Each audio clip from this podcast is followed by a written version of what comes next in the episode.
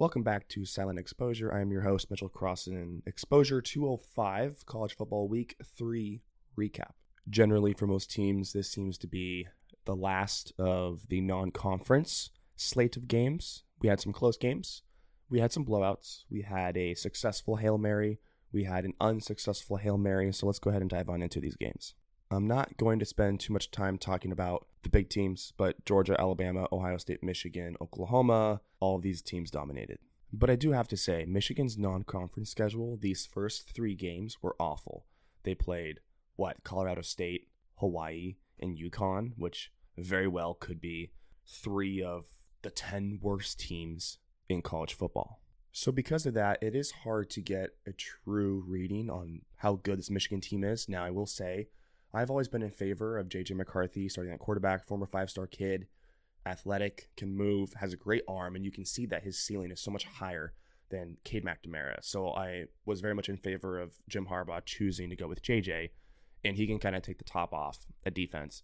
But how good are they really, right? Is this going to be an 11 and 0 Michigan team rolling into Columbus trying to take down what could be an 11 and 0 Ohio State team? Or is this going to be a 10 and 1 or 9 and 2 Michigan team rolling into Columbus. I don't think they're going to be 9 and 2. I could see maybe one slip up, but again, I just can't get a good reading on how good Michigan is because of how terrible their first 3 opponents have been. However, Michigan, again, with JJ and the five-star quarterback, that is such a big tool for Jim Harbaugh and his team to finally use.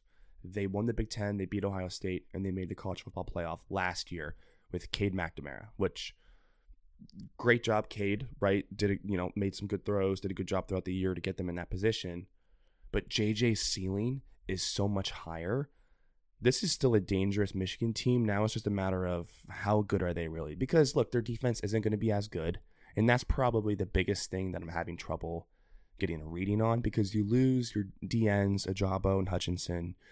So you lose some guys your defense isn't going to be nearly as good, but then you're shutting out some of the worst teams in college football. And it goes, well, okay. I mean, you should be shutting out these teams, but also uh, like Colorado State, Hawaii, UConn. I mean, would they score on anybody? I don't know. And I don't mean that in an absolute literal sense, but I think Washington State played Colorado State yesterday. Washington State won 38 to 7. Now Washington State did beat Wisconsin, so there could be something small there. But it just goes to show like the level of competition that Michigan has played in their first three games. That's enough about Michigan. Let's move on to their rival Ohio State, who played Toledo and dropped 77. They had their full receiving corps back in healthy for the first time this season. Jackson Smith-Njigba was back. Julian Fleming was back. And the offense was absolutely humming. 77 points, over 700 yards. Now, they did have some guys who were banged up. Starting running back TreVeyon Henderson, I think, went out with a rolled ankle. Didn't look like anything too serious. He was still in pads for, for the rest of the game, but he didn't play. And then after the game, he was seen walking around in a walking boot. Seems like more of a precaution than anything. Now, Ohio State and Ryan Day like to keep their um, injuries close, you know, play them close to the vest, and that's fine. But it doesn't look like anything too crazy with TreVeyon. We had some guys banged up defensively for the Buckeyes, but overall, solid performance. Look, I know it was Toledo, but Finn, Toledo's quarterback, that guy can move. And if you didn't watch them play, if you didn't see that game at all, go back and watch some highlights because he was making plays for Toledo. That guy could be starting at a big time college football program next year, I think, if he chooses to do so. And he could just put his foot in the ground and make you miss. True dual threat quarterback with a cannon of an arm, made plays, extended plays, made some of Ohio State's defenders look like absolute fools. And I would say he was the best pure athlete on the field yesterday, including both teams. And I'm not just going to sit here and give Toledo props for losing by 50 plus whatever because they had a quarterback that made some plays, but that's kind of the point of this podcast too is to be like, look, you may not know about this guy.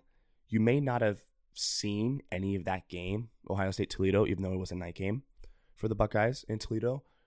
But you think, oh, okay, you see the final score, you see what they're playing. You're like, I'm not going to bother my time watching this. But look, Toledo's got a guy at quarterback. They could be the best team in the MAC. It's interesting to see how the rest of the season plays out for their QB Finn and for that team in general.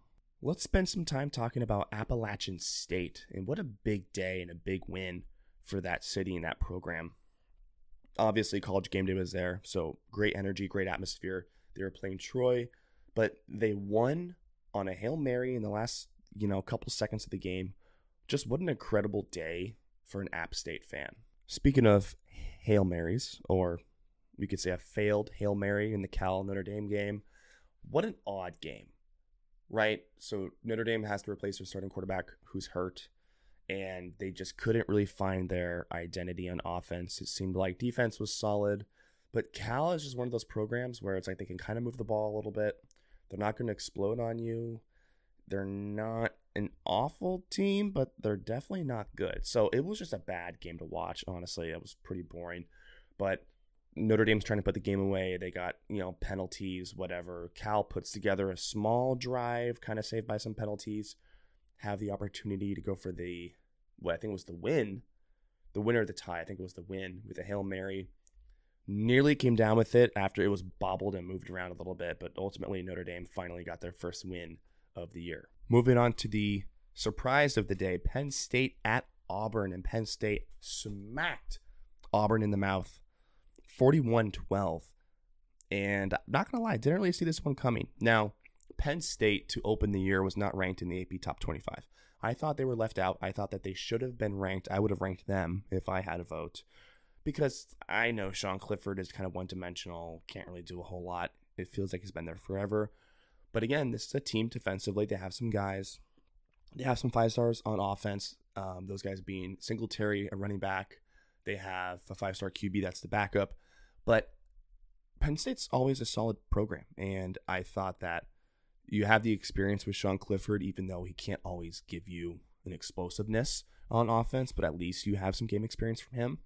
Auburn obviously isn't at the high of highs. Um, still feels like they're at a low point and trying to build that program up.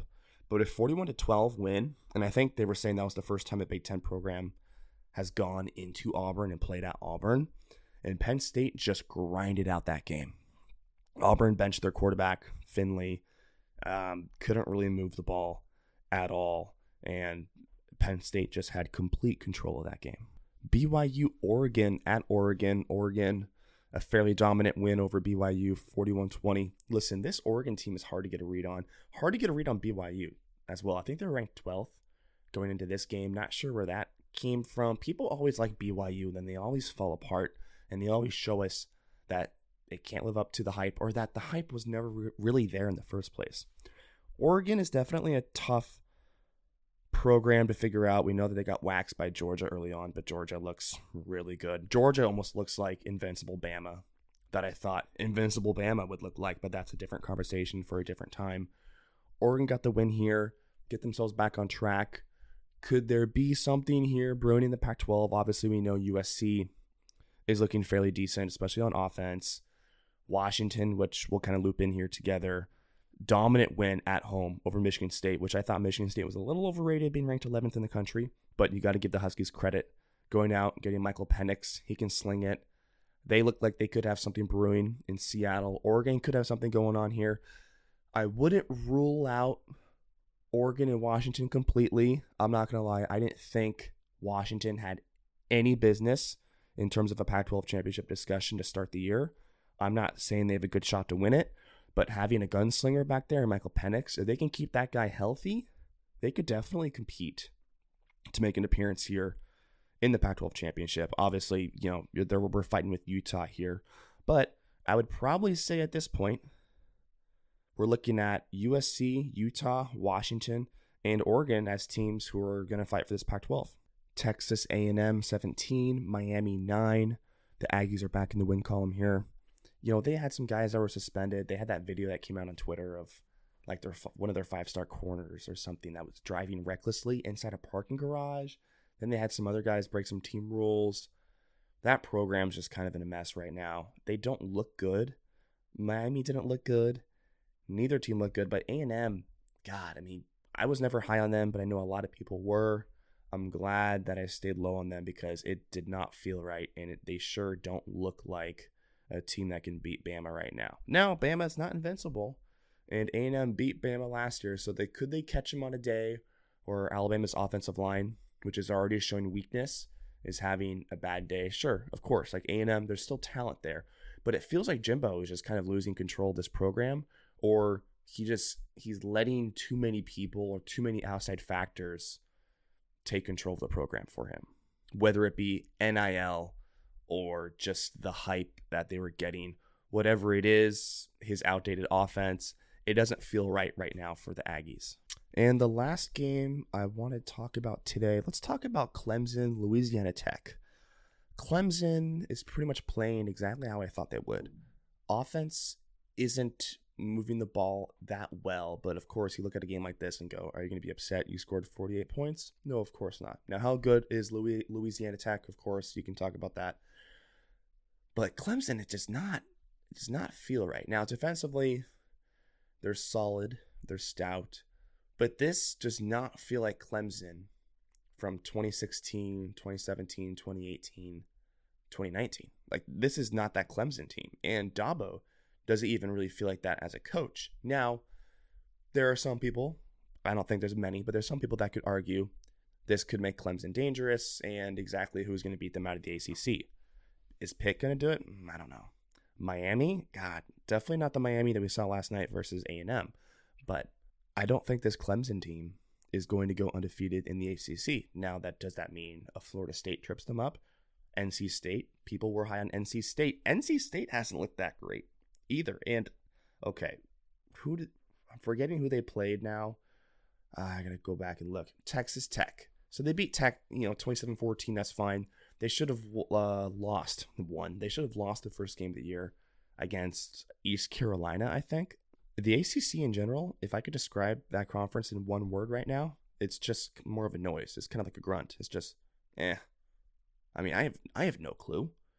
NC State, Florida State, Pitt, Miami, Clemson. I have no idea what's going to happen. And could this be a year? Could this be a year where the ACC is left out? Maybe, because the Pac-12 is looking like it could be more competitive than we thought. You, you know, we got some guys that are ranked. USC is looking solid on offense. They're clicking early on, and some people thought it would take them a season. Now, again, it's early and things can happen, slip ups can happen. But then you look in the Big 12, Big 12 feels kind of wide open right now. Oklahoma is hanging in there. And then obviously the Big 10's looking good and the SEC is looking good. One of these years, and I'm not ready to put it in stone yet right now, but one of these years, we're going to get two teams from the SEC and two teams from the Big 10. I'm sure of it. The Big 10, second best conference in football, they're too good consistently year after year to not have at least one season where they get two teams in. That will conclude this week's episode of Silent Exposure. Thank you for listening. You can follow us on our social medias at Silent Expose on Twitter and at Silent Exposure on Instagram and TikTok. See you guys next week, recapping week four next Sunday. And as always, go Bucks.